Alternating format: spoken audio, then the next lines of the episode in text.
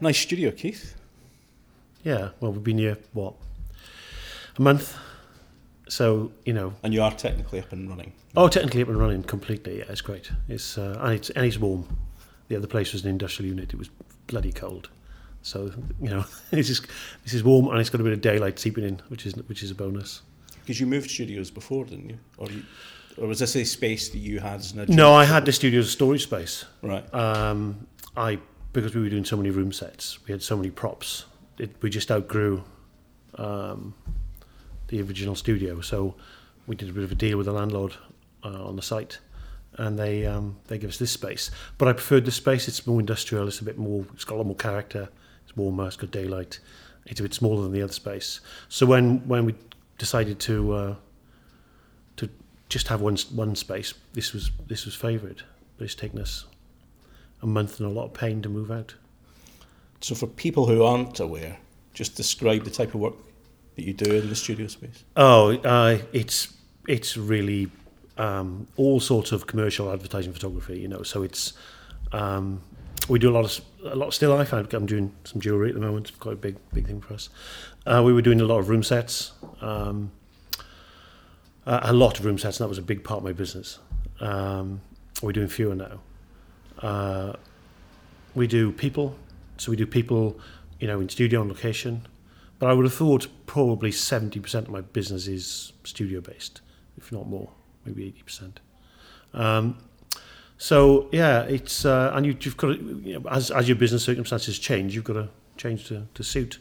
And um, the room sets we were going, we, we were doing, the client was looking at going more onto location and that sort of stuff. So we really decided to right, okay, let's bite the bullet and and uh, get rid of all the props, get rid of all the stuff because you know we kept so many props because we did so much of it. We didn't need any more, so off off they had, off they had to go. Yeah, the uh, in the skip the, on the eBay. periphery of your floor space. Was, I know was pretty packed, wasn't it? Yeah, it was ridiculous, uh, and that's what happens. You know, you you you buy you buy a lot of stuff, you hire a lot of stuff. That's fine. That all goes back.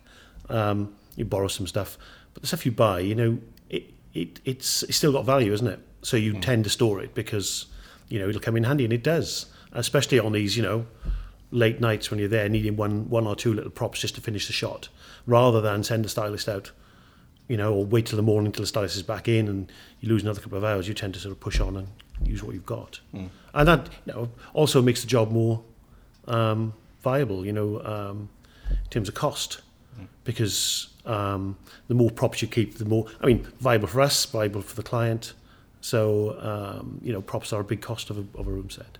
So the more we held on to, the more you know, the cheaper we could do it for, and the more money we made on the job as well. Mm. You know, because there was always a, a set fee for for props. So you've got this tension going on. So you've got a certain amount of fee that the client has agreed to pay for props, and that that's for the service of supplying props. You don't have to buy props at that value, you know. So um, so you have to buy props that um, are right for the job, and sometimes you go over budget. But sometimes you manage to get away with buying props that are still right for the job but under budget, and you make some money. And it's a bit of a balance that you balance and act you play, you know. Mm. But um, keeping props as part of that, hence the bigger studio, hence you know.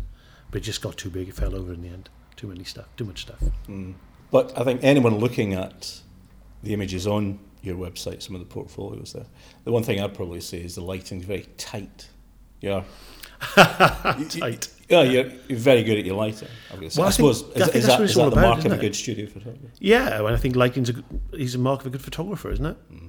I mean, a big, you know, a big bugbear of mine is you know seeing seeing images poorly lit. I mean, obviously in my in my sort of side, in the studio sort of side, because you're creating everything from scratch. You start for the black studio and you light it, and so it is all down to you, isn't it? If it's badly lit, then it's your fault. And if it's well lit, then good. I mean, it's different if you shoot on location because you've that's a totally different animal. You've got to deal with what you've been given. So, but I still think you know um, that lighting is you know on location. I see some beautiful lighting, beautiful use of natural light, but also really good manipulation of natural light. You know, with with artificial light to balance it out. It, it's all about lighting. I, I think. You know, lighting composition is just the basics. You know and and um, uh, you know I don't think that's um, taught enough or or I don't people under, I don't think people understand it enough. It's a it's an essential skill, you know, throughout photography. You do location work. You will go out with the Oh, God, yeah, yeah, space. So how how well equipped do you go in terms of taking Oh, your tight lighting yeah. with you? Ridiculous. Take all the lighting with me. So we, we go out with, um, it depends, but we go out with, uh, you know, mostly with flash. So you've got three or four big 3,200 joule flash packs, you know, and about 10 heads. Um, no, we might only use one or two just to fill. But, you know, just we just go for every eventuality. And then we, we might take a little set of Dedos, you know, little, little tungsten Dedos, um, to, to, to put little pops in some places. So, yeah, I think um, I do go over over equipped. And, and, you know, but I think that's just part of, I feel, I, it's like a comfort blanket. I know when I get there, I'm prepared for anything. And, you know, you know we, you, you trade on producing, you know, high quality images wherever, whenever. And so you, you need to make gear really with you. Mm. It's no good saying, I wish I'd brought that. Bring it, you know. Mm. Doesn't matter if it stays in the boot of your car, just bring it. Do you ever work just solely in natural light? Oh, yeah, a lot, a lot yeah. Yeah. Um, yeah, I mean, I prefer to do that. If I'm shooting, like, for example, we've got one client, we shoot um, office, office furniture for them, you know, on location. Um, and so we hire big offices, office spaces, or, you know, sort of funky studio spaces or whatever it is, you know, uh, all over the place. And, you know, we, we really endeavour to shoot all of that with natural light. We'll take some reflectors with us and some stuff uh, just to, to give some soft fill. And we'll have our full kit of flash there. But the only time we use the flash really is to bounce off, a, off an opposing wall, just, just to fill in the shadows. And, and again, we do that very, very subtly. Mm. Mean, and the other thing is, you know, shooting with available light on digital is a completely different thing from shooting with available light on film because the, in, in post, you've got so much more latitude, haven't you? You know, in filling shadows, you know, it, to some extent you can get away with filling shadows in, you know, in, in, in your um, raw processor, you know. So we, but you, you tend not to rely on that. We, we try to get it right in camera, Mm. you know, and, and, and of course we're shooting tethered into the raw processor anyway, so you see what you get on the screen. So and I think that that's a great way of working, you know. Clients love that. Uh, do you um, look forward to the future with a little um, trepidation? Because lots of, especially uh, IKEA now, are doing everything on the computer. They're not even using photographers to photograph anymore, Yeah, and everything's being built on a computer. Yeah, I mean we're we're um, a trepidation. Um, I, I think you've got to go with that um, with that change of trend, haven't you? Uh, at the moment, we're take, taking the office furniture. Um, we just just shot a, a load of really high end chairs and bits and bobs, which were all put into a rendered uh, environment. So. Um, what they find is often what people find is that the renders, uh, and this is the clients as well as the designers, and you know right across the board, they find that the renders of the backgrounds are great. Um, sometimes too perfect. They need to dirty them up a bit, but the, but the, the products really don't look great rendered. They still haven't got that. They just look a bit too unreal.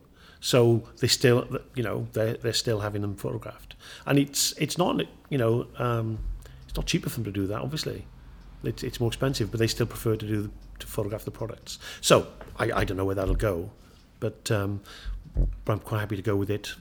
You know, as far as you know, I'm not going to learn rendering software, and I'm not going to get into that side of it. But there is a part of it. But like the whole the whole thing of studio photography is a is a rapidly contracting market anyway, for a million different reasons. And that's just one of the pressures.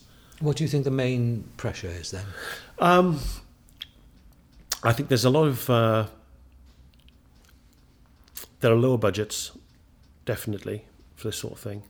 Um, there's a lot of um, there's a lot of cheap, and this is expensive. This is the expensive end of photography, I suppose. You know, this is the because because you've got a studio and the lighting and the whole thing to carry, and assistants and stylists and models, and it's the the, the higher end of of the of the cost structure. And I think there's a lot of um, a lot of photographers out there without studios with with with a bag of Nikons or whatever who can do things much much cheaper. And so there's a temptation for clients to go, do we really need to do that in the studio? Can we do it on location? Can we cut the cost there? And they do. So that's another pressure.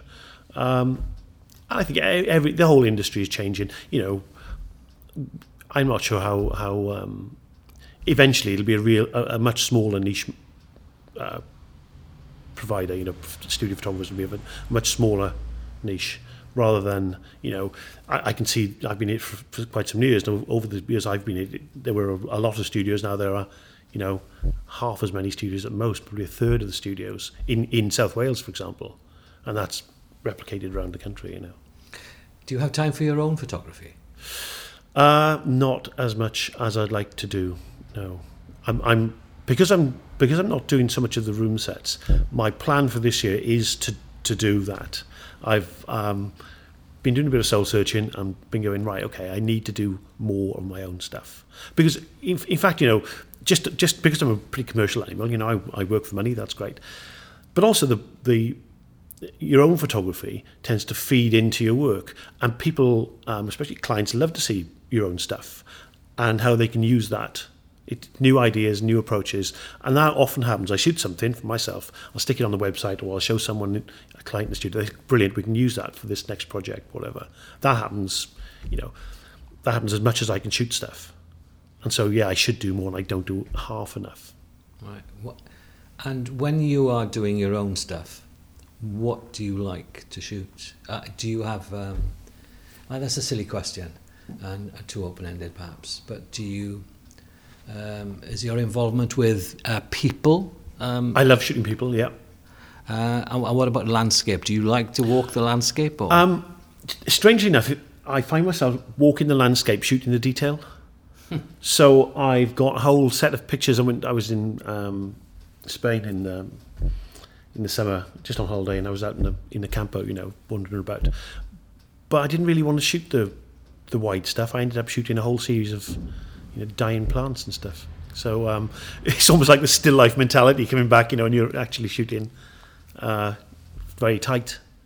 Um, and I, so I, I, I always get drawn into that. I do shoot landscapes, but I, I haven't got the patience for it really, and I don't want to sit there waiting for the sun. It's, right, it's really interesting that correlation between the work you're doing in the studio and doing work in the field. Yeah. That you like to do that tight stuff. Yeah, Um, uh, what's the fascination then in that? I think it's all about form, isn't it, and light. You know, like, you know, I'm- without being too pretentious about it, you know, you you, you see these things, and they're, you know, whether whether they're little, you know, whether they're little cacti or, or whether whether these. I shot a lot of um, uh, plants that have been shriveled by the sun, you know, or, or been been burnt to nothing by the sun, and they were all beautiful little structures and shapes. And of course, with the early morning light you know, coming through them, they were absolutely beautiful things. When you when you sort of isolated them from their backgrounds, they're extraordinary things, you know. And I, you know, I find I find um, I find that more interesting than seeing seeing the wide escape, you know. Um, and I think the wide escape needs a different mindset to mine. You know, if you're going to shoot wider wider uh, um, landscapes, you know, coming back to the lighting, you you have to be willing to get up um, crack of dawn waiting for that really great moment light or being there at the end of the day and it's all about finding a place and waiting and waiting I just haven't got I haven't got that type of patience. I can endlessly shoot something in in fine detail and I'll go you know to the nth degree to get something right in the studio or or out um, when I'm shooting on on the, uh, you know for, my, for myself. But I haven't got the patience to sit there and wait and no not for me. So if you are out walking, or you're in Spain on your belly, looking at these Yeah, yeah, yeah. space, It was just like that, yeah. does the studio photographer and you kick in and you reach for a piece of paper as a reflector just to kick that a little bit? Like, Oh, that's a terrible addition, isn't it? You have, have you? I have, yeah. I have done just that, yeah. Just. I'd never thought about it. I've never thought about it. I've just, you know, you say about reaching for a bit of paper. I've done exactly that. Oh, I just need a bit of fill there. it's just terrible. But yeah, I mean, you, you know, you sort talk about lighting, and you know, you, you see something, and you just kick in, don't you? Just say, no, that's that. That could just do that. You know, that shadow just a little bit down for me. And yeah, you can do a lot in the software. Um, but actually, it's quite nice to get right. And perhaps that's, you know, again, perhaps I'm a dinosaur. You know, perhaps I, I want to get it too right in camera. But I, Is that I, a bad thing? so, no, I'm not sure if it is or not. I mean, Well, I don't know. The really funny thing is, we were talking about dinosaurs with Tim, the previous uh, interview Right, yeah. we did, and uh, we were talking about the dinosaur aspect of us as sort of middle-aged photographers Yeah. and older photographers. Yes. And I suppose, um, but that dinosaur element is quite important, I think, in Yeah. some respects. It has a lot of value. I think it has got a lot of value. But I mean, banging on about it, it is a thing that, uh, you know, um, we've learned a lot of technique and um, a lot. we have a lot of skill to pass on, um, but nobody seems to want to to to to, to, to, to know it. Do you, do you believe them?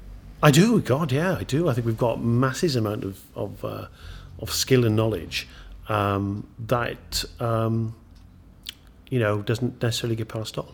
I mean, the system has always been that you take on an assistant who you know washes the dishes and sweeps the floor, but they uh, and gets paid a pittance, but they um, you know they they they're the people who, who who are around to pick up any sort of knowledge you, you you've got to impart. You know, so um, But they've got to want to learn. they've got to want to learn. Yeah, absolutely. I mean, I've had assistants who just turn up, you know, um, and don't engage, and, and they don't last very long. You know, you need people who come in and they they are interested in what you're doing. And um, interested in, in producing images now you do it. Even if even if they don't want to do what you do, which I completely understand, they still need to, you know, there's still a lot they can learn. Um, throughout, you know, whether it's just constructing an image or, you know, composition or lighting or, or on the technical side, you know, um, you know, shooting you know, in, digital, in digital shooting in RAW and why you shooting in RAW and how this works and why it's important your monitor's balanced and God knows what, you know. There are a million things, um, techniques in retouching, in, oh, you know, especially in image grading. That craft side of it. Yeah, I think that, and I think that's um, that's what I've had to learn since I've come back into photography. Is you know I left photography in the '90s when it was film, and I came back into it ten years later or whatever when it was digital, and so I'd always you know kept a you know a Nikon DSLR with me and whatever, but you didn't. I didn't really get engaged in the in the digital thing till I got back into photography. Didn't really understand the whole raw thing and why and The know. gap, then, how important was the gap before you came back to photography? How uh, influential was what you were doing? I mean, you started as a photographer. Yeah, I started then- as a photographer and um, I was in photography for, you know, 15 years or something, 12, 15 years. And then I went into design. And um, uh, so I worked for a company for five years, ran my own company for five years. I was in design for, you know, for 10 years. Um, and yeah, I mean, you, you, when you, when you go, when I came back into photography, I'm then working for people that I had a lot more empathy with. So, but what was the motivation to go back? Oh, to go back, um, I think I really missed it. I, I think I always thought of myself as a photographer. So, you know what people say? You know, people say, you know, what does it say in your passport? Well, you know, I would have always put photographer. Even after ten years in design, I thought myself as a photographer, working like a usurper. You know, sort of working in design. Um, you know, I, I did a bit of art direction, and it, I was always involved in the creative side of it. But I did a lot of account management as well. And um, you know, you you those are things. Uh, those are bits of knowledge you gain. You wouldn't. I wouldn't have gained other. Uh, you know, And- experience I've gained. you know. So, and they influenced obviously the way you work now as a commercial photographer. Of course, I bet they bound to. You know, because um, you know, you definitely have more empathy with with art directors uh, because you know the pressures they're under.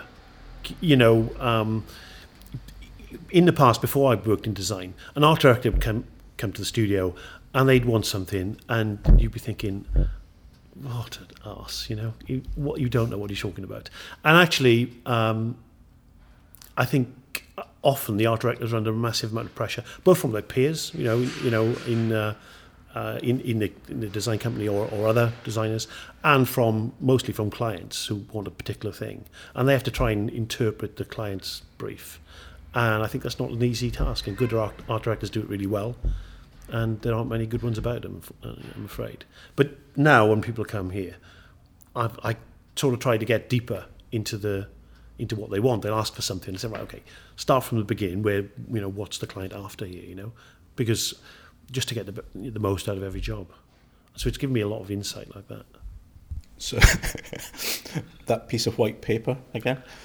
So when you were doing the art direction side and perhaps commissioning Yeah. other photographers Yes. On did, projects you were working, were you reaching for the camera out of frustration sometimes, or No. how did you find that Uh, having to stand by? How did I find it? Um, uh, yeah, slightly frustrating. Um, I had my my um, my assistant, my long time assistant, took over the studio when I when I left, so I used him and another guy I used to work with quite a lot. Um, who'd worked with me with me for me in the past. Uh, so I use those as, as photographers generally. And the uh, the one the one guy who's my assistant, he he took a couple of years to get up to speed. You know, so when I'd go there, he would be faffing about taking for, forever to do something that was fairly simple, and I would sort of go right, let's do it like this.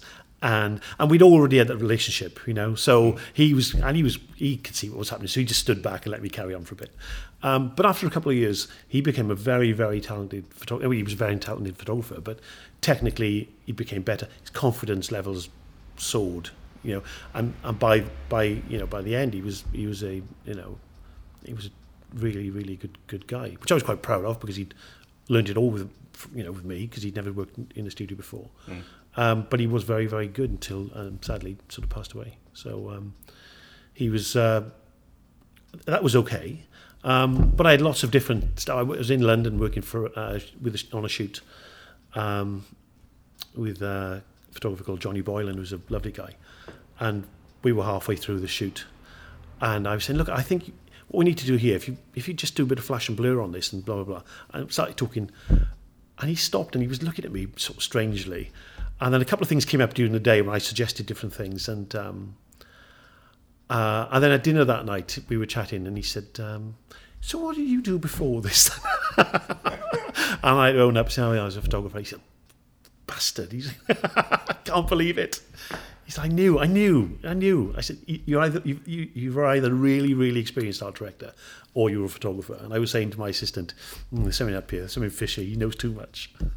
So that was quite funny. But I guess, like in any genre of professional photography, those things about well, in business in general, isn't it? Relationships absolutely matter. But what you were saying earlier with the pressures on studio photography Yeah.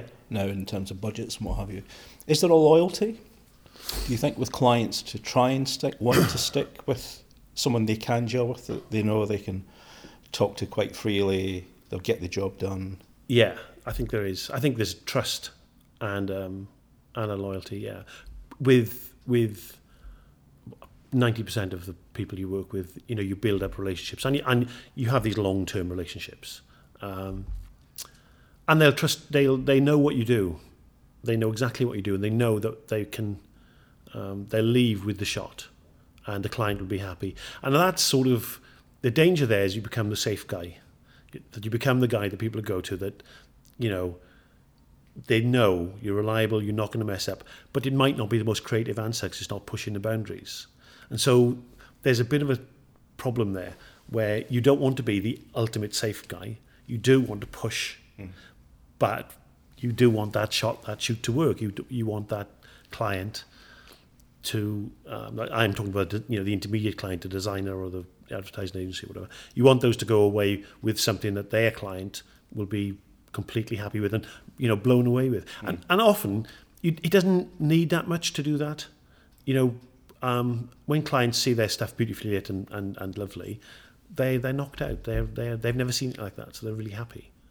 But um, but you can. There's a big thing about whether you know. There's always a big date, a big debate, especially in the states. In my sort of photography, whether whether you go to the safe guy or whether you go to the to the young up and coming guy who might get you the brilliant brilliant picture that would be award winning, or whatever, but we'll only do that one one time out of ten. You know, the other ten below below par and a big crap. So playing the percentages, really. Yeah, absolutely. Yeah, and I think um, again that comes that comes of of um, of the cost. You know, um, if we're doing a room set, and the cost of that room set is six grand or something, well, you know, people quite like that to be right, wouldn't they? you know, it's a lot of money to, to spend on a photograph, and so they're going to go to people that they can trust to come up with it because it's not just building the room set and lighting it, whatever. You know, the styling, the whole the whole package needs to sell that product, and they they tend to, um, you know, want to want to make sure that they get value for money, sell a product, and so you do build relationships on that sort of, you know, a percentage basis, definitely. And I think um, the, the better relationships are the personal relationship, relationships you make, where where you can talk to people, um, and and um, you know most of the art directors I work with who who I've got very good relationships with, they will talk to me about a project when it's in in the studio being being discussed amongst you know as a as a as a as the creative is evolving. And that's the best part. That's the best bit of the job. When somebody gives you a call and says, "Look, can you pop over and have a look at this? What do you think of this? How are we going to shoot this? What do you reckon?" You know, and that's a great. That's that's uh, the best part. And then you build up really good relationships with people like that, where they. Is being Cardiff based being a disadvantage to you? Um, ooh, it's got its it's got its um, specific problems. Um, you know, we've got very low budgets budgets in Cardiff compared to um, most cities. You know, the the day rates are fairly low for what we do. Um, not a lot of clients with a lot of money, um, just one or two really. Uh, so that's a that's a disadvantage. Um, you've also got the um, uh, the fact that you have to be to, to make a living, to, make, to actually get you know, to make a decent living out of photography, you can't be a specialist. In in studio terms, it's very difficult just to be. Um, I say can't be. It's very difficult to be a specialist. So whereas in London, you know, you can be a car photographer. Um, these genres don't don't exist outside of London anyway, really. But you could be a car photographer. Not only could you be a car photographer, you could be a sports car photographer. You're good at that, you know. Or instead of being a food photographer, you can be a, an ice cream photographer. You know, the, the real specialist sort of stuff. Well, to, I found anyway that to make a living in Cardiff, you have to be able to do everything. So, to, to, to so what was the decision then? I mean, uh, it would seem. Are you jealous of the fact that you could do perhaps more exciting work if you were a London-based photographer? No, I mean I worked in London when I left, um, you know, our college, Mm. I spent a couple of years there, and, and it was it was great. I learned a lot from brilliant photographers. Um, but you know the the bits that you see, the exciting bits that you see, um, the stuff that wins awards, the stuff that you know is that that's really the tip of the iceberg. You know that it really is the top couple of percent. You know the rest of it is the stuff I do. There's no real difference. So so I don't get to do that top bit ever. So that that ambition, you know, never going to be realised. But um, I got after, after working in London for a while, I got to realise that you know most of the stuff was workaday stuff, um, and and the glamorous bits, um, there's not a lot of them. So, did you start off as an assistant? Yes, yeah. So yeah. you were brushing the floors and making the coffee then? Oh God, yeah, it was good brushing floors. Yeah, really yeah. good. Sweeping floors is a speciality. Not sure the coffee was that good, but uh, but you know, processing film. You know, so you spend a long time in the dark room processing. You know, whether it was an E6 line or a black and white or whatever. Um, I mean, in London, most of it went out to labs anyway. But um, uh, in terms of the E6, but the black and white was all done in house, and the printing obviously was done in house. Um, so you had to do all of that sort of stuff. Um, but you know, you, I, I was lucky. I freelanced and uh, I worked in various studios, and I worked with some great people, and you just learn so much. So, who stands out in that period of your time? Uh, you know, who was had an um, had a big influence on you as a as a, a, a young photographer? Uh, there's a guy called Bryce Attwell, who's a, who's a New Zealander food photographer, and um, this is this is going back some time. There's a guy called Robert Golden, who was if you if you research him, he was he he changed the face of food photography in the UK. I, I didn't, didn't meet him, but um, he um, he was um, food photography was was a very American had a very American look with with big soft light and deep shadows and you know when you look at it, it looks very 50s now it looks very old yeah. and whatever and and Robert Golden brought this sort of um, sunlight infused sort of softly lit More dynamic. much more dynamic. And um, but it was a particular style of lighting, all done in studio, but it looked like it was shot in, you know, on on a on a on a table in a French dining room or something like that. We were like streaming across it, and and it, and then I worked with a guy called Bryce Attwell, who who was the next generation of. Of, of that style, and he took it on to new levels. He was brilliant, and um, I only freelanced for him a few times, but he was fantastic. And at the same time, I was working for a guy called Melvin Gray, who was a the more standard food photographer. And so the contrast was great, you know. And, um, you know, Bryce was doing this really exciting, and interesting sort of stuff that was pushing the boundaries. And Melvin was, you know, the other side. He was a he was a plodder, you know. He was a lovely guy and all this sort of stuff, but he was just doing fairly straightforward stuff, regurgitating what he'd done for the last 20 years, you know. So he was good. Um, I, you know, I worked for a lot of interesting people. Adrian Flowers was an interesting guy I worked for. Did loads of the Benson Hedges ads back in the, the 48 sheet posters. That was extraordinary. Sort of, he was a complete lunatic, but great, you know.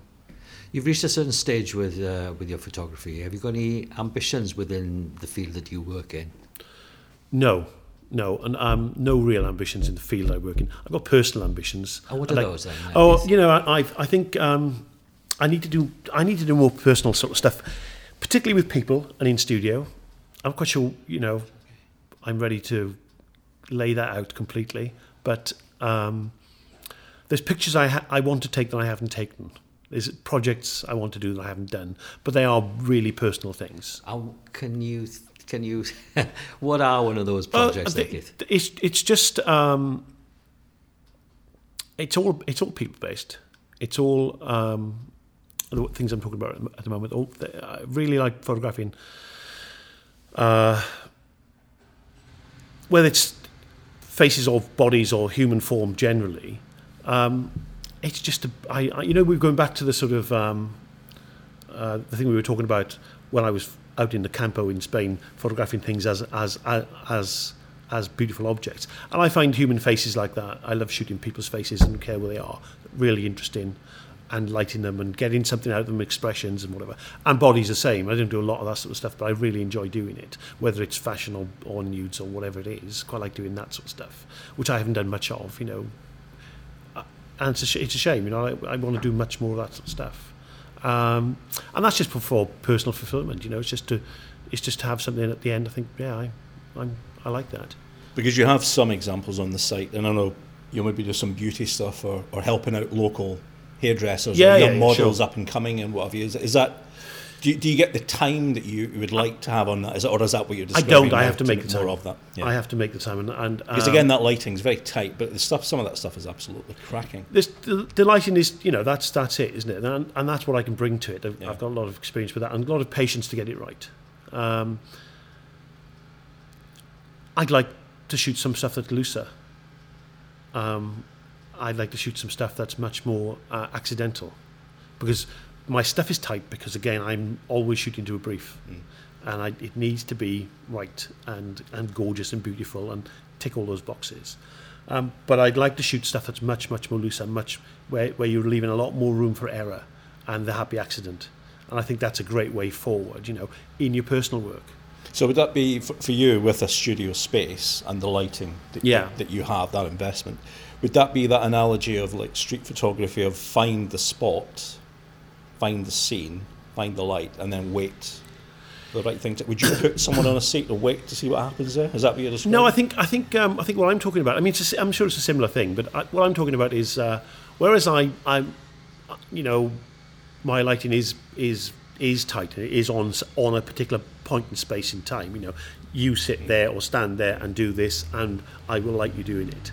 Um, I think um, I used to love. If you go back to the 80s, and 90s, there's a guy called uh, Arthur Elgort, who, who's a, a New York photographer, who did um, some beautiful um, fashion stuff in a daylight studio, and you always got the sense that, you know, uh, he'd got the one frame out of out of a roll of film that worked, you know, whereas. Um, you know, I don't do that. I get, I all my frames look great. You know, if I, I like them, they all look great. Is- That's not the problem. The problem is getting the right expression and the right look and stuff like that.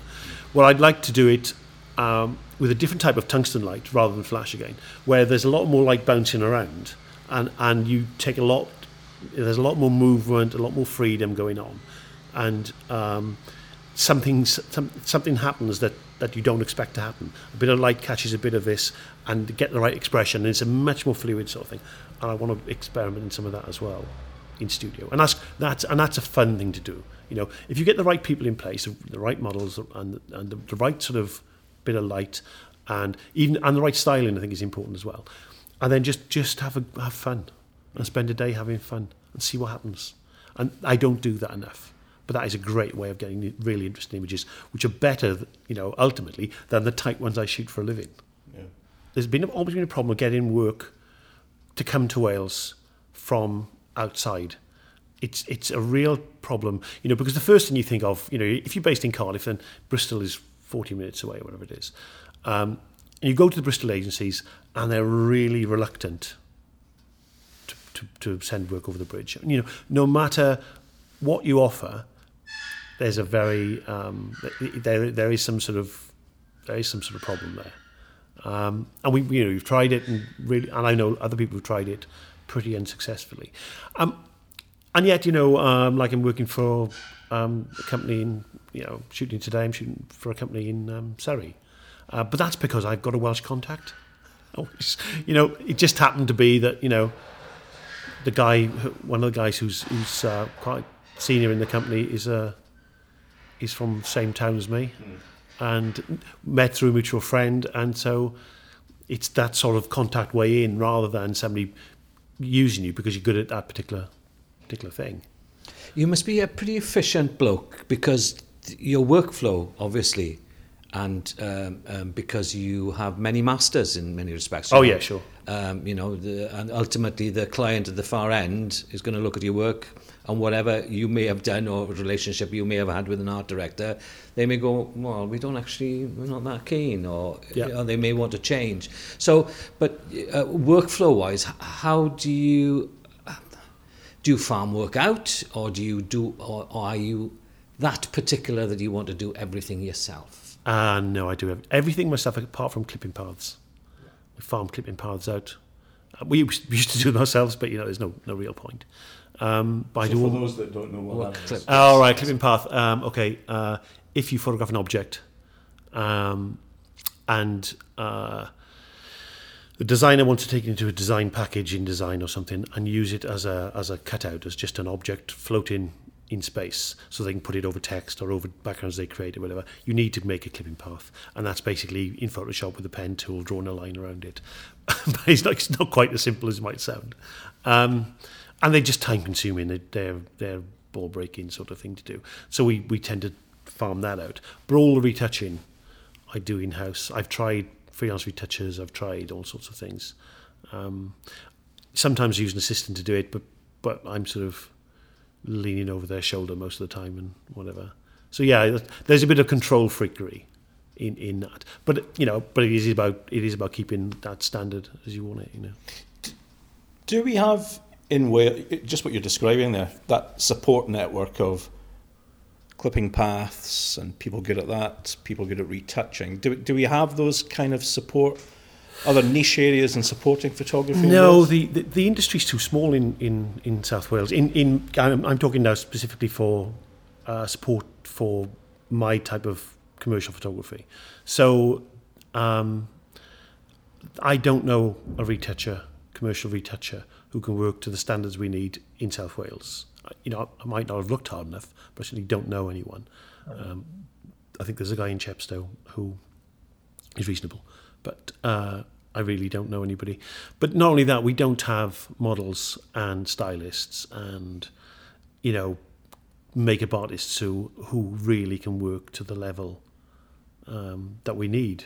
In photography? In photography, yeah. Because the irony there is we're upping the skills base around TV and drama and what have you. Yes, yeah. The BBC, but not in photography. Not no, photography. I mean, you know, um, there's it's just straightforward commercial thing. You know, um, if, if models, for example, um, models get better with experience.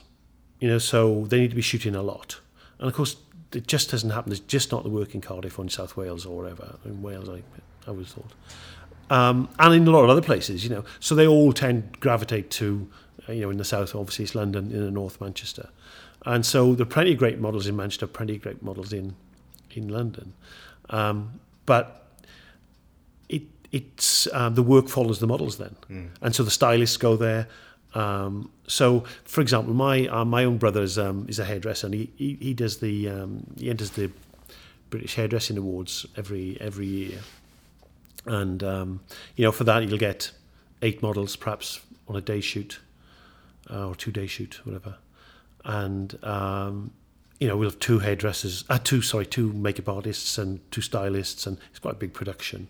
Um, and we simply can't. I can't do it for him because we can't get the models here economically. So even if we if, even if we were to get um, some fashion models down who were sort of new faces, so the younger, sort of uh, less less experienced models from from some of the big agencies. The cost of getting them down here for two days, uh, and you know, putting them up and or you know with transport, the whole thing, is prohibitive. It's cheaper to go and hire a studio in London and and work up there, mm. and and and you get makeup artists who've got who, are you know more experienced. They've got they got they work faster. Mm. Um, all these things make a massive difference to a shoot. You know rather than the whole shoot going dead because you're waiting for makeup and whatever. Um, and then stylists who've got great contacts and can can pull rabbits out of hats really in London. It, we don't have that infrastructure here. Certain and no retouchers and no assistants, no no freelance assistant regime. You know, it's it's uh, all of that stuff. You have to become self sufficient really, and have to have to rely on a very small um, band of contacts to get you to get you by. So I've got a few models who are my go-to models. You know, when I need a good model who's like who's fashion model, who's the fashion model, I've got two or three I call on. That's it. Mm. And you know, but if it, you know, because most again because budgets just don't take it. You know, if somebody's got a couple of grand for a model, brilliant, brilliant. Make a phone call. We get them down from London for the day. It's fine. But most clients in in Wales don't have that that level of budget. You know. Have you been following what uh, Amazon has been doing in New York and more recently in London, buying big studio spaces to shoot fashion, just solely fashion. No, I've heard about it. I haven't really, I haven't really followed it. No, I've. It's only like forty thousand square feet of studio yeah, space. Yeah, but you know, in New York, isn't it? Yeah, but now in London, some old railway arches. Oh right, well, the, uh, I mean, magic roundabout area. I yeah, I mean, you can do all of this, you know, it, it, but it is, it will, it will just be in the cities because you've got, you've got the, the people, you've got the photographers, people with ambition as well, you know people who want to get on, people who want to do the stuff, and they sort of gravitate towards London. You know. Do you uh, think Wales is catering for that commercial side of photography in terms of up and coming photographers? No. Teaching, education. Oh, I self-taught. no, I don't see it at all. I don't. I don't see. Um, I really fear for that sort of side of it. You know, I've. Um, there are a lot of people. Uh, whether they're whether they're students who you know whether they whether they're um, undergraduates or whatever, uh, or whether they're just people with cameras who who do a lot of sort of um, outdoor photography, location photography, whatever it is, um, and there's and they, some of them are terrifically talented, whether it's in portraiture or landscape or whatever. Um, and there's a commercial side to that, obviously, but coming back to sort of what I do, the more advertising based sort of commercial studio, that type of stuff. There's, I don't know anyone who's up and coming. You know, I don't know a young photographer in. I could be wrong here, you know, but I don't know any young photographer who um, is is studio based and and making making waves really. So uh, would the the whole cost of setting up a studio and having the right kind of gear and all the bits that go yeah, with the studio. Yeah. Do you think that really is the prohibitive thing? Oh, it's got to be a big hurdle, isn't it? Yes. You know, um, again, there's a bit of um, you. The costs, you know, we shoot on medium format cameras, so the costs are horrible. The camera's twenty grand, so that's it's a lot of money to set up. But you don't need to do that. You know, there are perfectly good. Uh, DSLRs out there which will get you by and will be good enough for most things. But it depends on the lighting and your ability it, it to light. Absolutely, yeah. But the lighting is really key. You need decent lighting and you need to know how to use it. But I don't think education, you know, nobody's been taught to do that in education. I mean, nobody, from what I can see, the practical skills aren't being taught in education. But you learned it. You learned it on the job. You learned it as a. Uh, you, did you learn that in art school? Or? No, I, in art school, I was I was lucky enough to have a um, a brilliant guy, brilliant lecturer who's who's um, uh, he'd worked in in commercial photography for about ten years. Uh, got out of it for for, for a few different reasons and um, gone into lecturing. But he was passionate about photography. He understood photography, um, and he was uh, a really inspirational sort of character. And he pushed you. You know, he he made you do things. You know, made, by by by sort of mild bullying and by a lot of uh, you know inspirational sort of um, help as well. You know, he was a great guy, and I was really lucky, and I got on with him really well. He didn't get on with everyone. He was a bit of a he was a bit of um, a uh, no prisoners sort of Glaswegian, and um, uh, and I but I got on, got on with him great, and he really formed my career at a really early age. And then, of course, he and he said, "You've got to go to London, use the phone, phone some people." and he was and he was really good. You know, he hectored you into doing stuff. And I think, uh, and it was a really um, interventionist sort of regime he had. You know, he didn't let he didn't leave me sort of toddle, toddle along and do my own thing. He said, "No, you need to do this, and this is what you need to do." You know, and uh, he made me enter.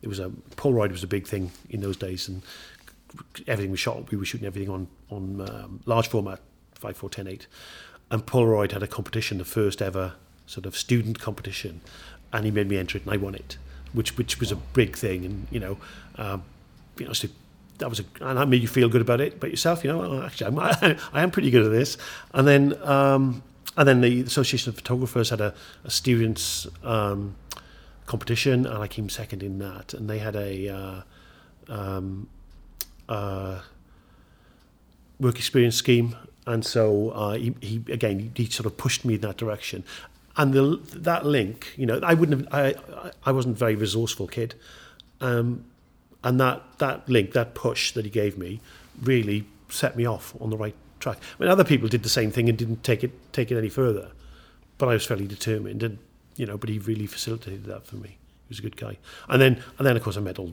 you know met lots of other photographers, and I learned to do things different different ways, and you know, you you build on your experience, then don't you? Yeah. But that was one that was the one guy uh, who's still around uh, who um, who I think um, you know I can trace it all back to. Mm. And how old are you then? Oh, I was you know I was twenty. Twenty. Yeah, nineteen twenty. Yeah. I, and I didn't before then. I didn't really. I didn't before I met um, Bill. His name. I'd never really considered. I didn't even know about commercial photography, advertising photography. I remember seeing someone walking out of a dark room with a picture of a Hoover. I thought, why would you want to take a picture of a Hoover? And he said, what's a product shot for? And I thought, what's a product shot, you know? And he said, well, you know, for catalogues and God knows what. I thought, oh, okay, right. Well, you know, you can make money doing this. Yeah, all right, okay. So that's, you know, that's how that's how I got onto that. It's in, it's interesting you say that because when I studied graphic design at Glasgow, it was photography was a module. Yeah.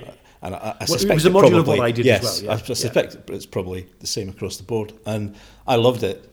Um, but yeah, I wonder whether there's enough of a is is is the next step there? Do you think in many institutions for people who see perhaps around designers they see photography as a an adjunct to the sketchbook. You know, it's, it's another rather than a sketch. You, you, you do some background studies or you do some photography, and you'll then use that in a piece of design. But you may go off and have to commission a professional photographer to do it. Do you, do you think many designers now are fulfilling their own needs, if you like, yeah, they are, shooting? Yeah. yeah, yeah, sure. To to to um, just around accessibility of the kit and the gear. Yeah, I mean, it depends. I mean, you know, it, it depends what facility they need. You know, uh, I know a lot of photographers shooting their own video. They've got little DSLRs and they shoot some stuff, and it's you know it's a bit ropey, it's a bit bit rough around the edges, but it, it's fine for what they need.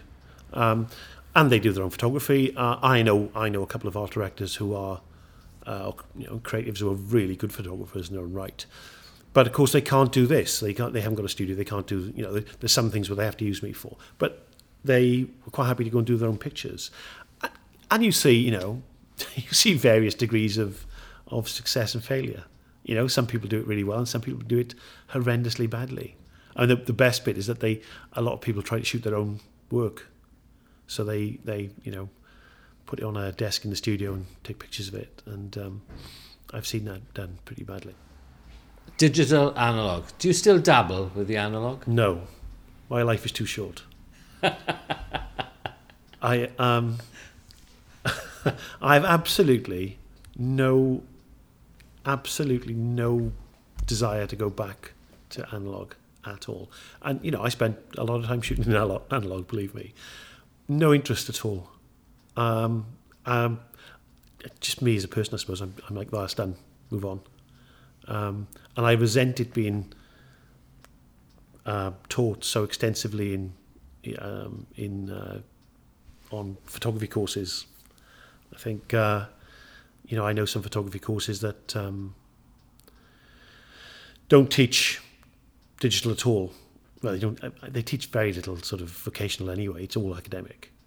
Um, and you know the world's moved on, and, and I think it's great. It's a craft, and it's great, and I'm I'm really happy for anybody who loves doing it and and the whole thing because it is a great thing. It was a, it was a brilliant thing. I loved the smell of the dark room and the you know the magic of you know printing on black and white and seeing the image appearing in front of you and dodging and burning. I, I loved all of that, but it's moved on, and you know I just haven't got enough. There's not enough hours in a day to go back to that.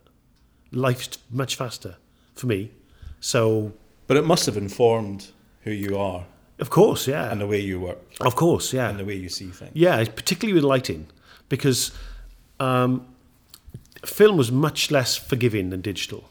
I know that sounds, you know, a lot of people will tell you the opposite. Yes. But but film, you know, there was a there was a there was a contrast ratio in film, which was set.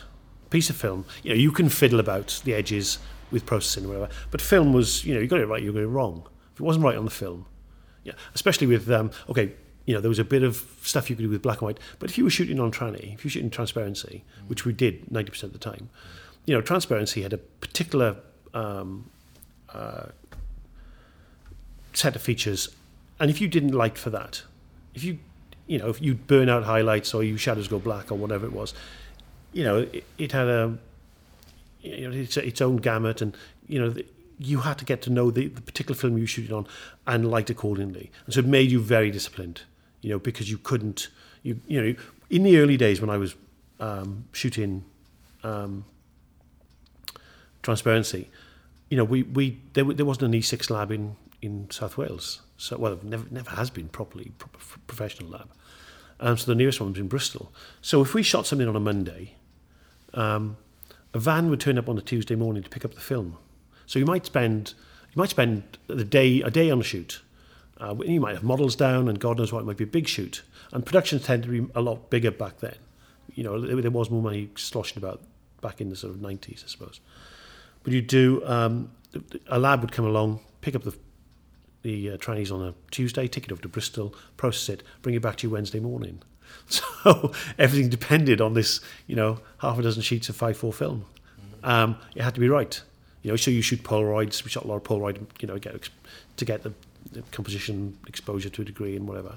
But um, you know, it made you really disciplined. Everything had to be great. You know, it had to be dead, dead right on the day. And so um, you take that does inform you as a as a in a digital age because you you tend to get things, you know. What you've got to remember, ba- back in those days, there was no retouching, there was no Photoshop. So if there was dust on your still life, it looked like shit. You just couldn't have it.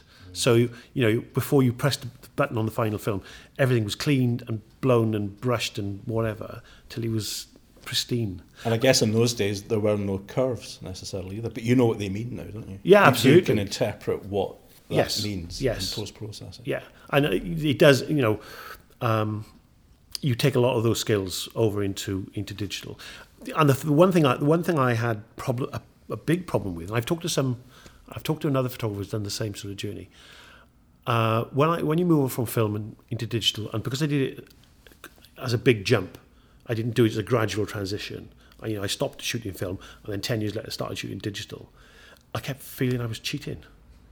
So if there was, you know, a bit of dust on the on the on the on the set or on the still life or whatever, I, would I'd want to clean it up. But actually, it would take me much less time to do it in Photoshop. But I wanted, to, you know, and it's taken me, and it's, you know, I've been backing it now for uh, eight or nine years, and I still feel to a degree that I'm cheating if it's not. and and also, you know, I feel I feel quite strongly about the retouch as well. Um, you know, I I think the best retouching is when it doesn't look like it's been retouched. If something looks retouched, as soon as you see it, it's just fake, and it just no authenticity, authenticity, and it just looks crap in my in my opinion. You know, I I love great retouching where you just can't see the you know it just looks real, looks right, and that, that's what I you know that's my own personal sort of mantra. Do you have a huge archive? Do you keep all your material? Um, uh, I keep. I've got all my black and white stuff that I've shot since. I lost a lot on a studio move, believe me, you know, years and years, years ago. But I've got pretty much everything I've shot commercially. I lost a lot of personal stuff, frustratingly, from from back in the early days. Uh, but I've got all my negatives and contact sheets. Um, uh, and I've got selected highlights of uh, commercial stuff that I've done, you know, back in the 80s and 90s. Um, things I like. I've got my portfolio from then and all sorts of stuff like that. Do you look back with, with um, rose tinted spectacles, or do you look back on it and say, mm, could have been a lot better? Yeah, I think I always think it could be a lot better. Never satisfied then? No, no, never, not really, no. no. I look at my stuff and go, you know, I look back at. I, I had cause to bring out a, an old 5.4 tranny the other day to, to illustrate a point to a client. They, they, they wanted something different and whatever. And, and I, I picked out something I'd shot years and years and years ago. I said, look, we could do something like this. And it, it was absolutely right for them. They were blown away with it because it was, you know, on the on the tranny and they'd never seen a tranny before really. And they were like god you know. And uh, it was quite interesting. But um, uh, so I you know yeah some of the stuff is okay you know some of the stuff's nice it's fine. But I'm not really impressed overly impressed by my own stuff.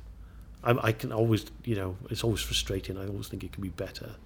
I, I could do a lot better than I do with, with everything it's very very rarely do I take a picture and go well yeah I'm really happy with that is that he's not doesn't everybody think like that Um, uh, uh, yes, I mean I can look at pictures, um, and I think I have a, uh, I've developed a bit of a idiosyncrasy about the way I work because I do a lot of stuff outside, Yeah, sure. instant stuff. Um, but I tend to um, not look at the work straight away.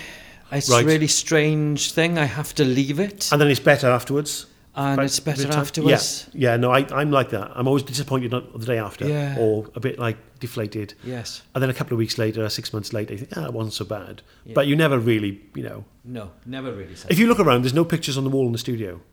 That's because I don't think they're worth putting up on the wall. and I've got a, my stylist is saying, get a grip, put some pictures on the wall. You've got some wall space, put the pictures up.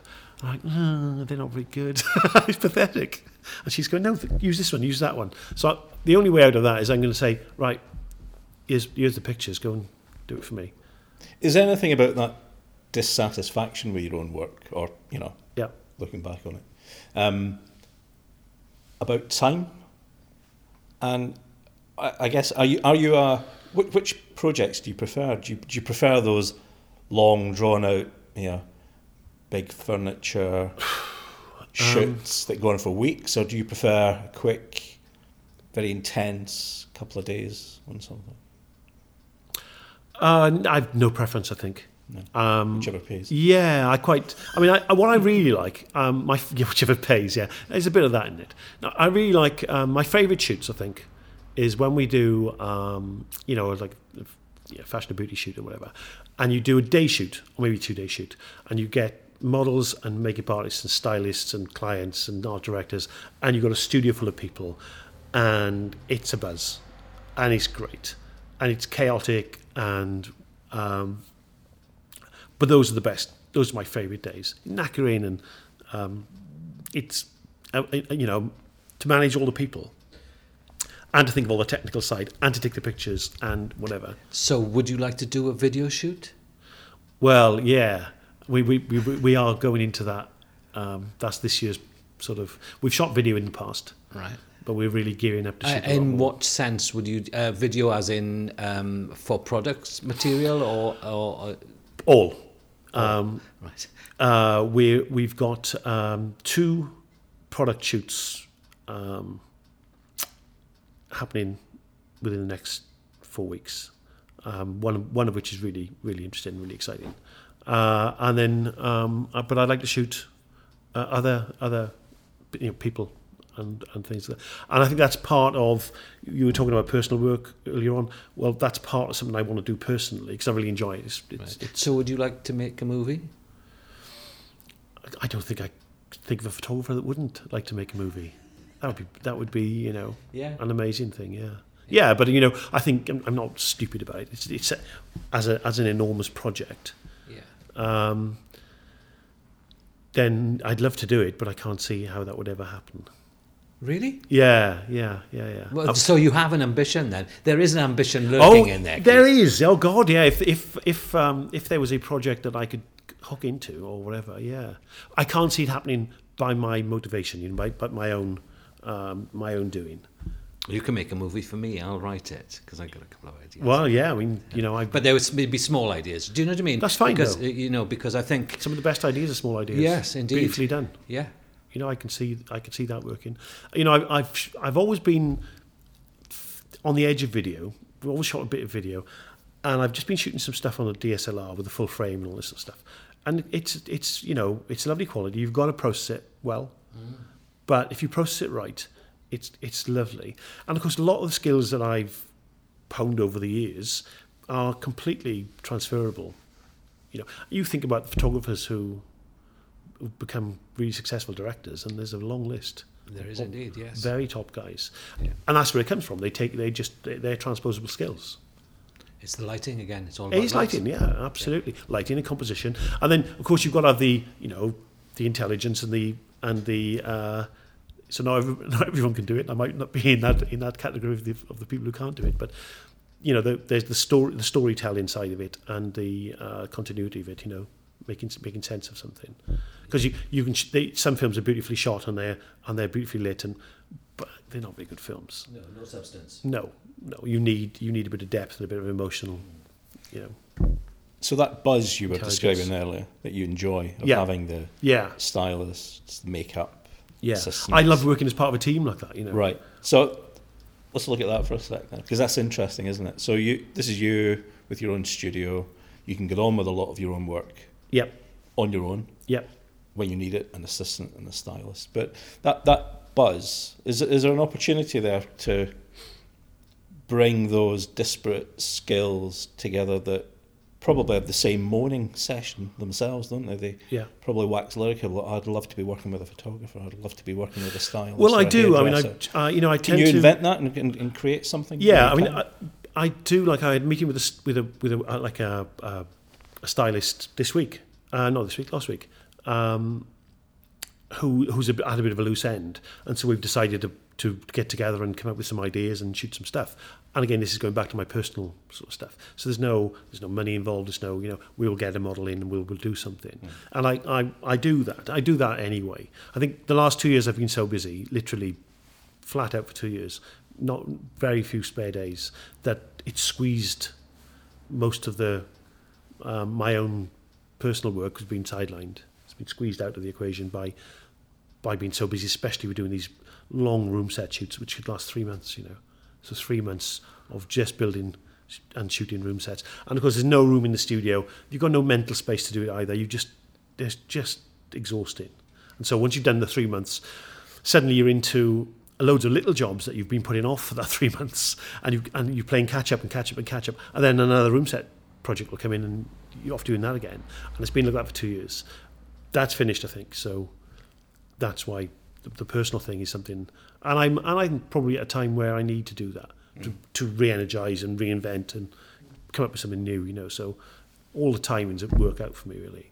What about uh, collaboration with other photographers? Uh, well, I'm talking to um, to one guy at the moment um, who's uh, interesting, interesting photographer, stroke retoucher, and um, with we're talking about some sort of collaboration. I'm actually collaborating much more closely with um, an art director, creative friend. Um, we've got uh, we've got a feeling that um, there is a segment of uh, of high end creative provision which isn't catered for in Cardiff or in South Wales.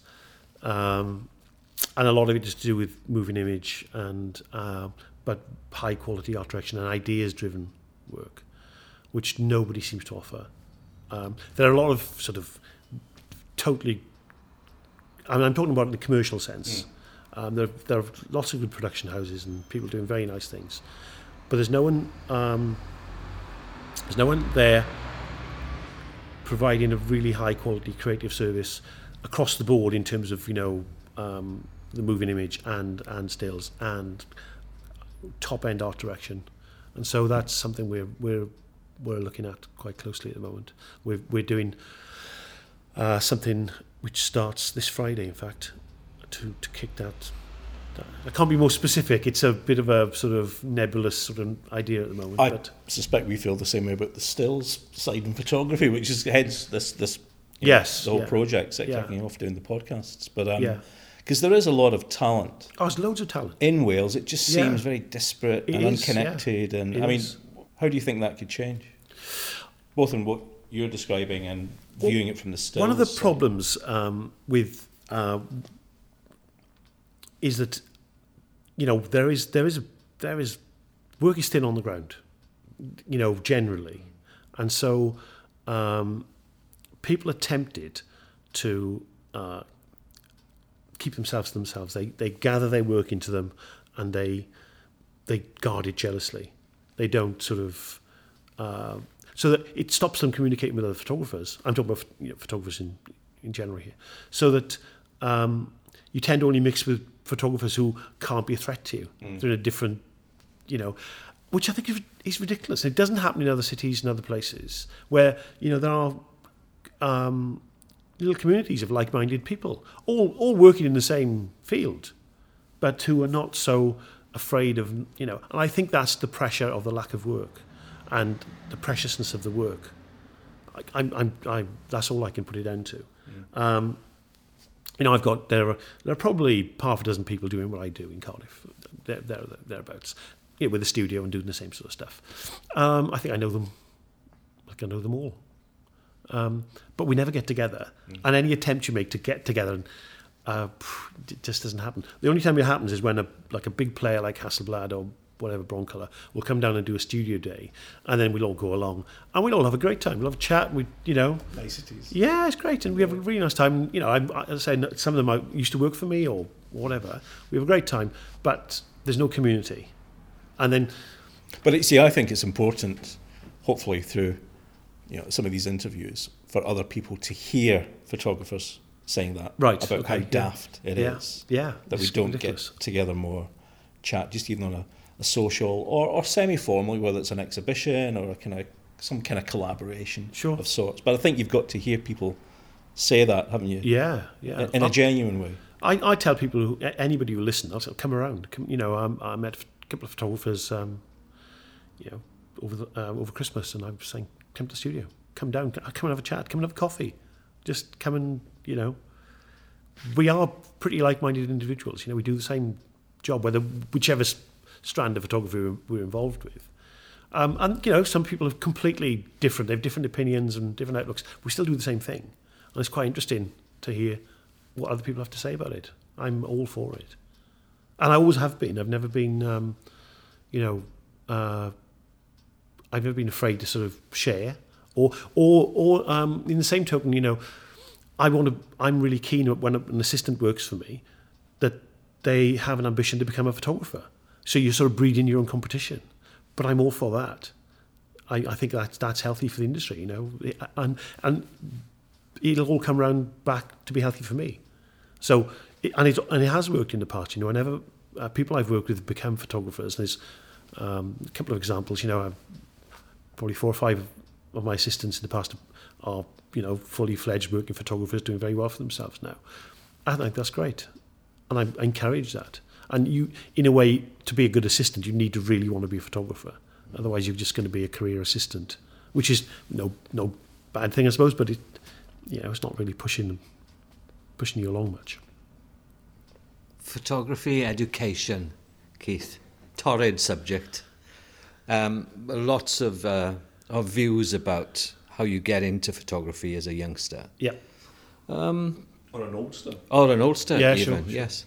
Um, what what advice would you give to people? As I mean, I, I know it's a very open-ended question, but what advice if th- people wanted to get into s- your field specifically?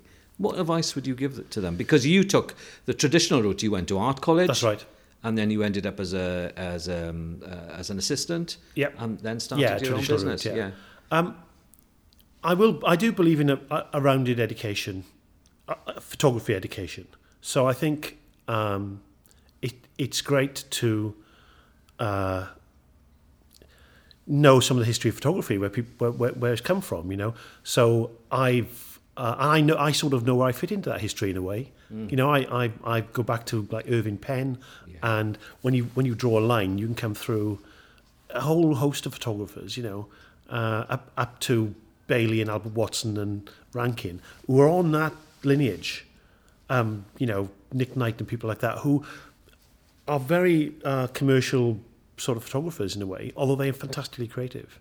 Um, but whose technique is great and who, you know, and, and sometimes less is more, most of the time less is more. And they're brilliant at paring things down to the essential elements. Yes, and, indeed, and you yeah. find all of these people come from, you know, and it's great to have that, that broad photography education so you know, so you've got a, you, you know where this stuff is, you know, you know about Northern Light and you know about, you know, you know why this stuff works. It's part of education. Yes. And I think that's great. And I think, you know, if you're talking about going on to a degree course and stuff like that, well, yeah, I can see it. And, and you know, from a, I'm talking very much from a commercial aspect.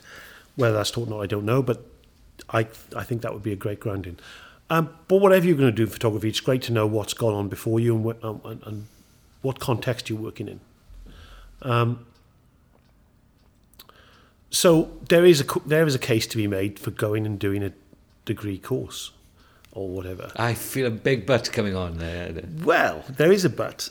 Um, there are there are a few buts. I mean, first of all, how do you choose a degree course when you, when most people they might know they want to be a photographer, they, but they don't know what type of photographer they're going to be, um, because they don't know what options they have necessarily at eighteen. What you know, what do people know about photography? Really, I mean, some people yes, there are the odd, uh, you know, super interested person who who's got their life mapped out, perhaps, but that that's the the rarity. Most people know they like taking pictures, know they're quite good at it, and they'd like to do that. But they're not quite sure whether they're going to be a car photographer or a, a, or, or, or, a reportage photographer. They just don't really know, perhaps. So various courses specialise in various things. It's very early to take that plunge, isn't it?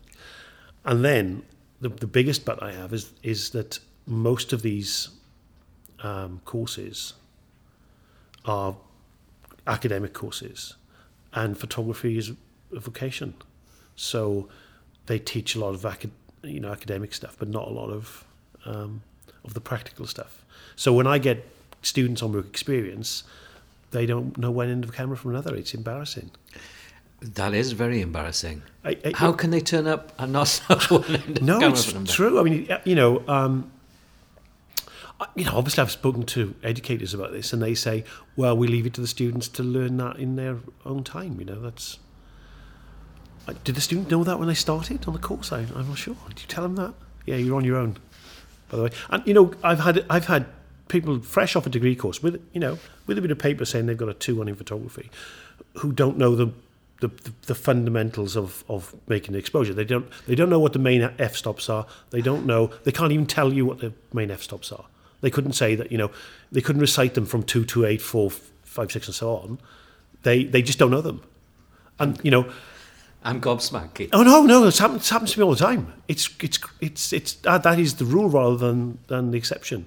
So you know they'll think F nine is normal. You know that's like that's a, like an F stop. You know where yes it, it, it is, but it's not one of your major stops. You know it's somewhere floating between eight and eleven, isn't it? You know, we know that, but they don't because they're they're only um, um, they shoot on a lot of them shoot on automatic you know, DSLRs.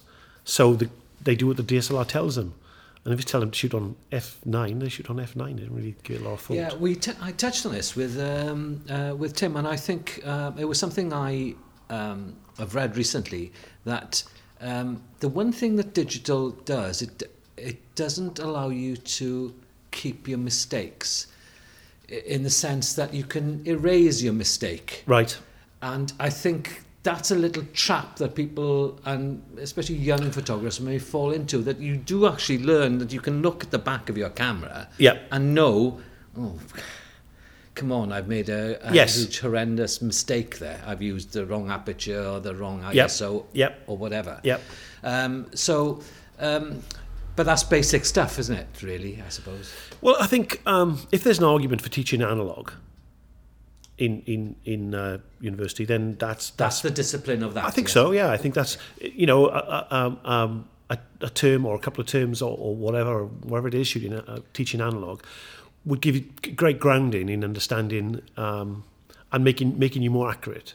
Because with digital, it can make you really sloppy. Yes. you know, because you, oh, it's a bit dark, I'll just boost it up in, in Lightroom, you know.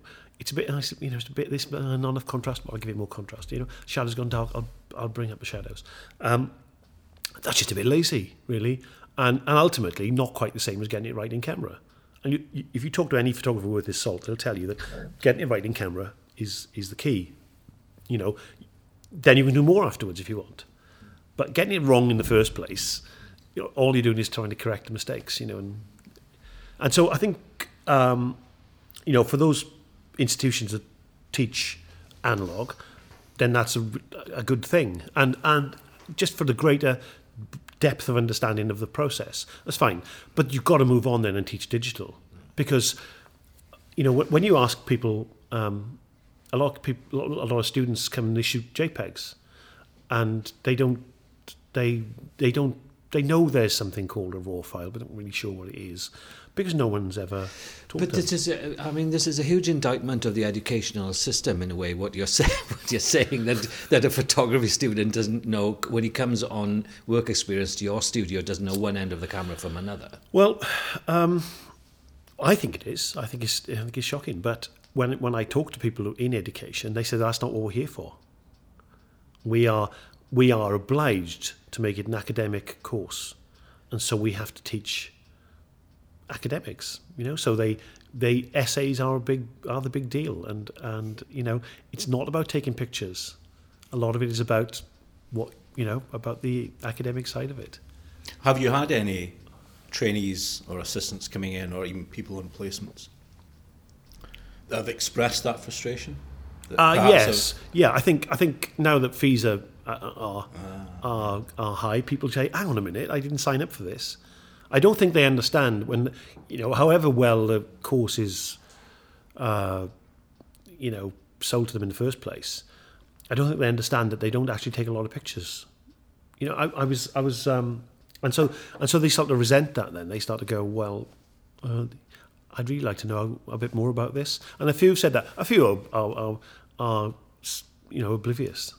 and, uh, but some some do. I mean, but you know, um, one of the things they, they don't they don't um, they don't take they don't take enough pictures. You know, they just don't take enough pictures. So I was talking to one girl, and uh, and I always like this case. It was boring, but she was talking about wanting to do some project, and she was going to do it in three months' time or whatever. You know, and and it was I remember it being in March because it was my birthday, and, I, and I, we were chatting. I said, "When was the last time you took a picture? When was the last time you actually took a picture?" Expected to be sort of last week, you know. And she said, "Oh, it was just before Christmas when I was in an aeroplane going on holiday. and took a picture through the through the window of the aircraft." and I was just gobsmacked because part of wanting to be a photographer is the joy of taking pictures. So it's like a You would think. prerequisite, you know, that you love taking pictures, so you need to be taking pictures all the time. And I would say to, you know to anybody who listen, just take the pictures. Don't worry. Don't just go and do it. The more you shoot, the better you'll get at it. Like anything, the more you do it, the better you'll get at it, and the more you'll learn, and the more you'll find your own style. And just take pictures, where they seem to be bogged down in essays and um, and research and whatever. I say bogged down. That's fine if you want to be. I one one assistant who wanted to be um, uh, a curator, and that's fine. Then she's in the right choosing the right course. But I suspect for everyone who wants to be a creator, there's a handful who want to be a photographer. And so, really, give them some skills to be a photographer. And, and the other thing is, you know, you've got people, people like us who have this, you know, wealth of knowledge, experience, and um, and contacts, you know, uh, and ability to give people, you know, get people work and whatever. Totally underutilized. They should be banging on our doors 24 7 to get students in here. But I don't think they like what we tell them, so they don't. Um, yes, I think that's probably hit the nail right on the head, um, I don't think they would like uh, what we told, uh, what we tell them. I remember um, um, I had an, I've had an experience actually uh, talking to students about my work and Yeah. showing my, them my work. And I had a room of, I don't know, about 40 students. And I asked them uh, uh, to put up their hand if they took a picture every day. Only three hands went up. That's right, yeah, yeah. And you kind of think, well, what's the point of you being here? I mean, and the, Yeah. and I extended it. I asked, how many of you pic- take a picture every other day? Just a few hands went up. Every week, a few more hands went up. But out of 40 students, and you start to think, that's not right. That's, No, well, no, not, And- not if they're photography and- students. Um, so, in a way, so I, I mean, we're touching on some dodgy territory here now, but are sure. universities bringing people in just for the money? Ah, right. That's uh, yeah. I'm not quite sure. I'm I'm willing to um, put my neck on the block on that one. But yeah, they are. Yeah, of course they are. I mean, you know, I I um, uh, I've been involved in you know committees that validate courses and um, Yeah, I've been on one or two of those as well. yeah, and it's all about getting bums on seats and stuff. I've So- actually, um, And can you blame them the way it's set up? n- no. you know, because there, there are, you know, there are, you, you have to look at it from their, the, the educator's side, and you've got to say, well, you know, we need, we need income. And if we put another course on, um, we can get more income, um, which will get more people into, photography and blah, blah, blah. I, and yeah, you know, I can see, I can see that. Um, but I'm not sure. You know, I I, I don't want to go into to, to specifics, but no, it's not not great. I think uh, I know that some courses, some people are setting up courses that are not at their their home university, they're off-site at different parts of the country, where they qualify for various grants and whatever. I just think that's not great, is it? That's that's losing the uh, losing the sight of your objectives, isn't it? You know, you you are there then to to um, as just an income generation pro- project, not to teach people something that they can go on to have a career in. You know, I've, I've and you know, I, that's uh, I don't don't hold with that at all. And and you know, I think a good course where people were um, taught by um, passionate. Uh, practicing photographers, people who are who who you know I stand or fall by by by my quality, don't I? And and, and you know, by if, if I'm doing some shit stuff, then nobody nobody comes back to me. Um, and I think it's great to be taught by a practicing photographer because they they know what, you know how to get get you through the maze. You know, to and somebody who's passionate about it can really inspire kids. You know, inspire people to to. And I'm talking about you know t- generally talking about kids here, not people going into it from a different level. Uh, So I think that there is there is a great need for university courses teaching photography. I just don't think that most of the courses I know have got it anywhere near right. Not not to produce people who are any good to me at all. They're a waste of time for me. You know, it, there was a time when I, you know, seven or eight years ago, when I was really keen on getting people in on work experience because I think um, because I want to make contact with people, I I can help them do stuff. Uh, you know, there's it, it's it's a it's a win-win thing. It should be, you know. But they were so they were so dreary. The people uh, that, that were coming through the door, they were so hopeless and they were so underskilled and not enthused and whatever. I just felt it was my job was to get get under their skin and give them a bit of um, bit of a lift, you know, say, come on, you, you can do this. And some of them were very talented. but sort of aimless and wandering about, you know. And it, it just became, in the end, so such a desperate thing. I just stopped doing it because it was just pointless. You know, so that is the traditional way in through through through education. But you know, if I if it was if my one of my kids wanted to be a photographer, then the first thing I do is say, well, don't bother with a, a university course. You're wasting your time. Go and work for this guy. You know, make go and make contacts. Go and do whatever you can do. Pay him the nine thousand pounds for a year, and you'll that year you'll learn ten times more than you would. I wonder whether it would end up costing nine thousand pounds a year. Well, you Have- know, I mean, have you considered running any like lighting? We've we've talked about it. We, you know, um, I think that would be back about back about four or five years ago, I used to have quiet summers. I used to do, um, you know, work would, would dry up in sort of um, July, early July till till sort of mid September, and so we did have a notion of sort of, um, you know, running some courses where it was on, uh, you know, processing raw files, that sort of technical sort of um, post production sort of side, or whether it was on simple lighting and stuff like that. Um, I think uh, it takes a lot of organising and it takes a lot of work to get these things up, and a lot of money really if you want to get get it set up properly where people have got their own. Um, oh, I don't know. We, we thought about setting it up with you know workstations and whatever, getting people in for for a weekend or a long weekend or a week or whatever.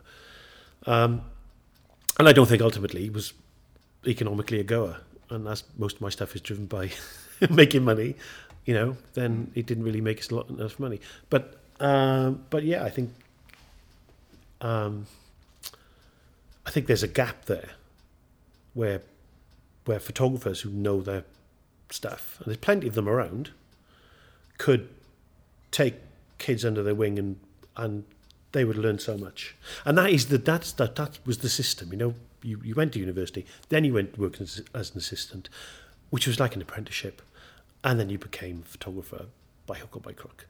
Um, I think you could skip the university thing. You can, you know, as long as you've got a photographer who would encourage you to find out about various bits of the academics part, the, the, the history of photography, and uh, and the broader broader field that you're working in. You know, you you end up becoming a photographer much quicker, and uh, with a lot more skill. Yeah, I mean, a lot of stuff I do now, I find um, I've taken ins- I take inspiration from other photographers. Of course, yeah. All the time. all the time, yeah. And it's the telling story aspect I enjoy of Sure. photography and being able to find those in quite um, quick situations uh, because you, um, even though I'm sort of past my middle age, really. That word dinosaur springs. dinosaur, Dinosaur, springs yeah. right out. But I'm still quick thinking in the sense that I can see and I can see Yes. the pictures I want to take, and I know that that particular shot will tell exactly the story I want to tell. Yeah. Um, and I suppose that's an instinctive sort of thing as well. You don't actually learn that sort of thing, do you? Did you Jeff? have that from day one? Um, to an extent, yes. Yeah. But it's kind of developed now. It's It it's becomes more better, refined. it? Yes, it's it more becomes, refined. becomes refined. Yeah. And learning from other photographers and learning, you know, it's kind of learning to stand still sometimes.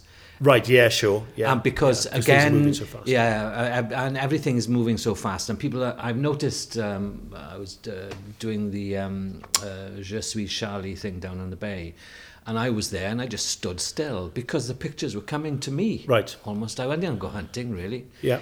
But there were pe- there were other photographers zooming around all over the place, Yeah, and yeah. you think, Uh, stand still for a little bit, you know, Yeah, have a look, yeah. see what happens. But of course, you know, if you had had somebody shadowing you for for a month or six weeks or mm. whatever, they would see this. Mm. They could learn from this, and it's a real um, shortcut to to to see to to gaining a lot of knowledge. Yeah. Just watching how you work. Yeah, and learning how to speak to people as oh, well. Oh, there, yeah, there's loads in that. Yeah.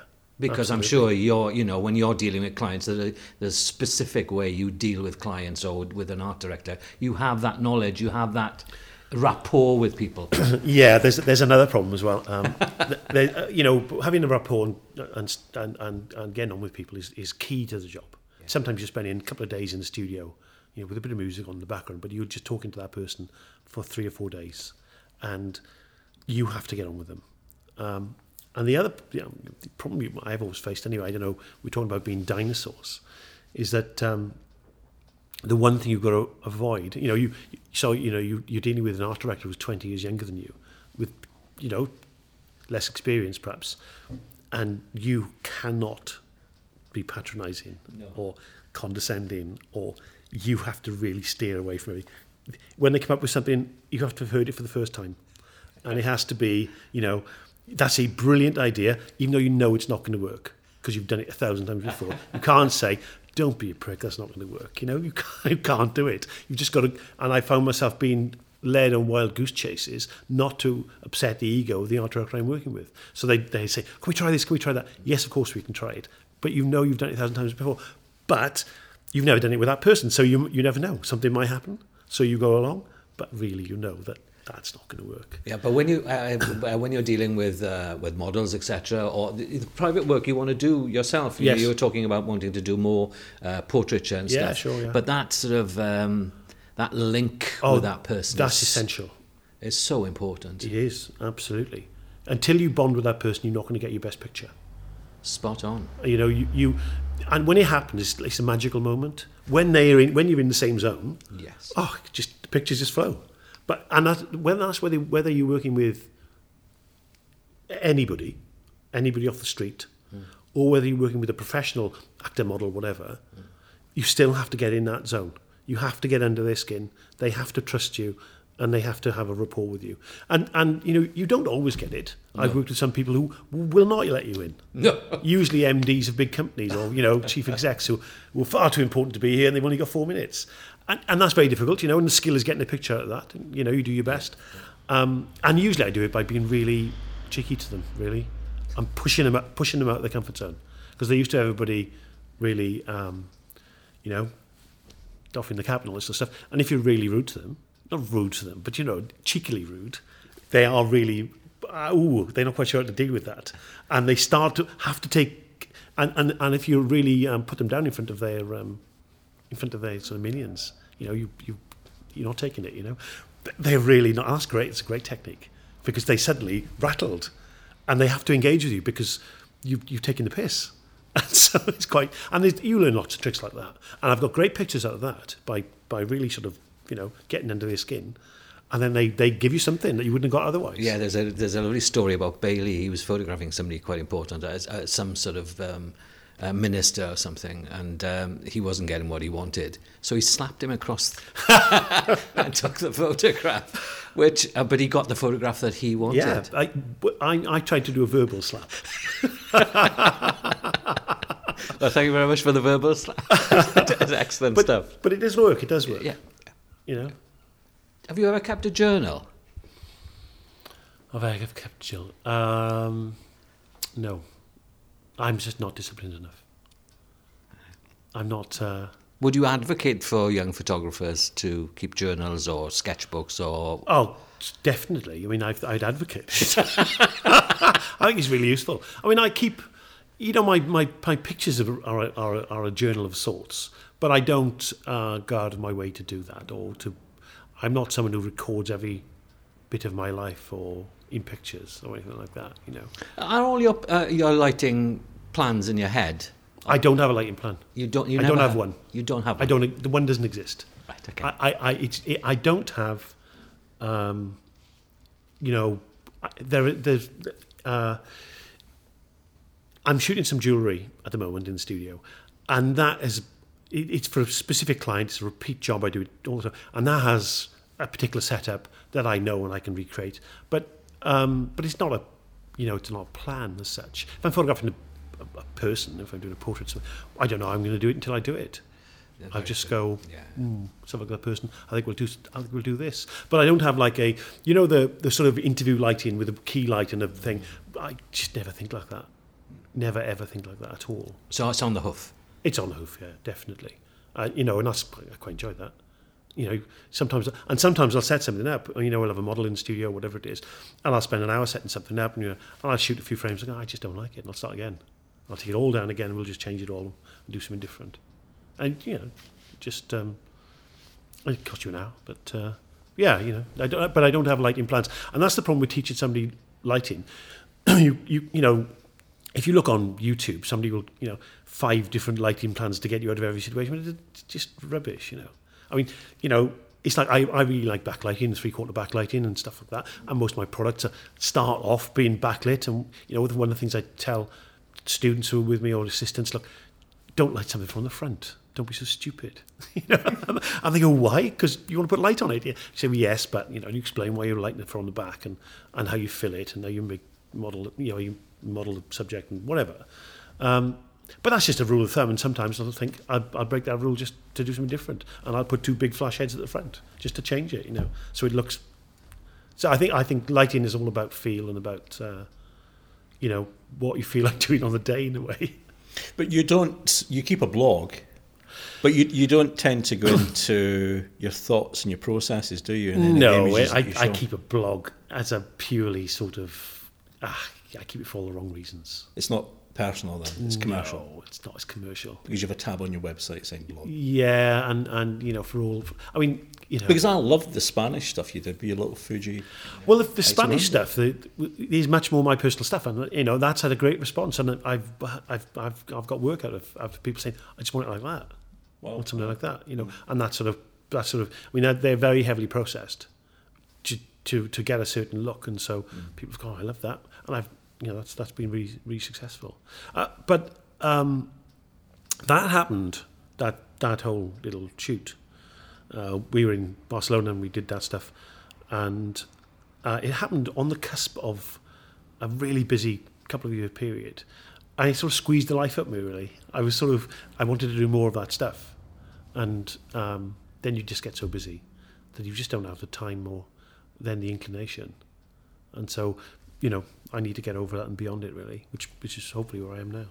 So you mentioned earlier that you would like this year to, to do more personal Yeah, definitely. take We've got, of we've got time. I've got um, stuff booked in to do. You know, I've actually allocated time where I'm not going to try and earn money, and I'm going to try and do the personal stuff.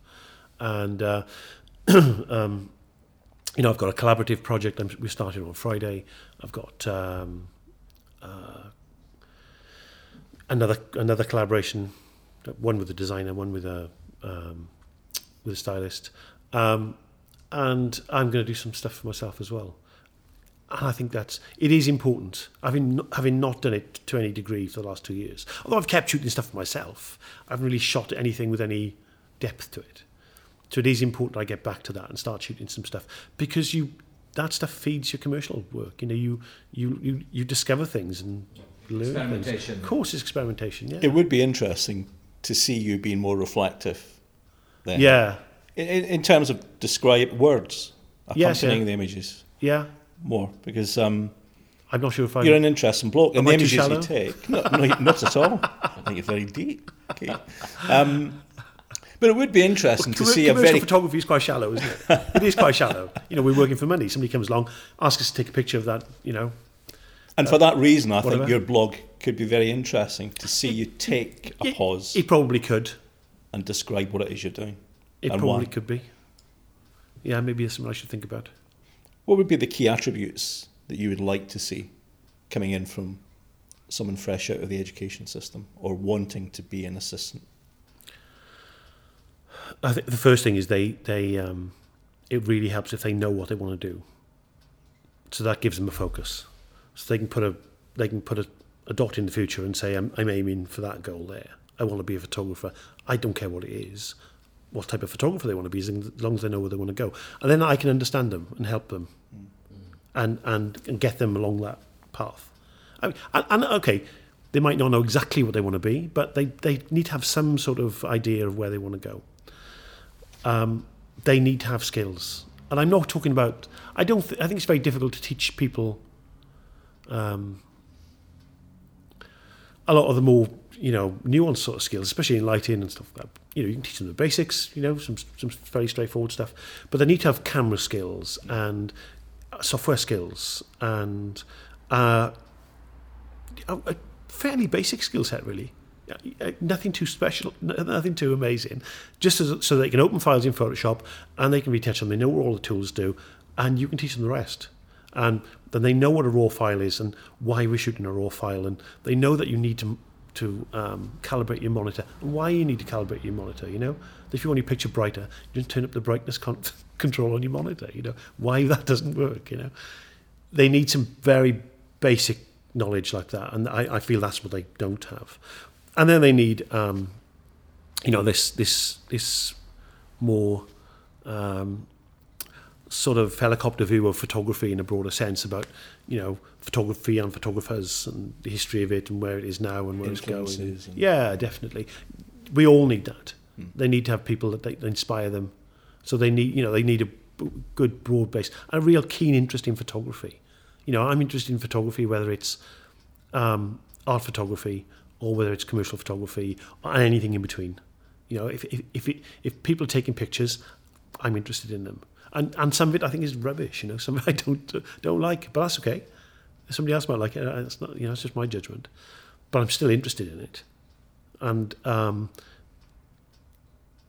everything should be you know on table. If you if you're a photographer, you should be able to go anywhere you want within within or without of the genres, and um, and you need that curiosity as well. People need it coming out of university. They need that curiosity to to to explore, you know, and find themselves and find ways forward.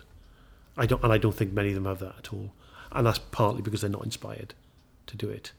They've just come out of writing 32 essays, whatever it is, and they're a little bit sort of um, blunted, which is a bit of a shame. I'm sure they went in wanting to be a photographer, and they've come out not so sure. That can't be a good way to go, can it?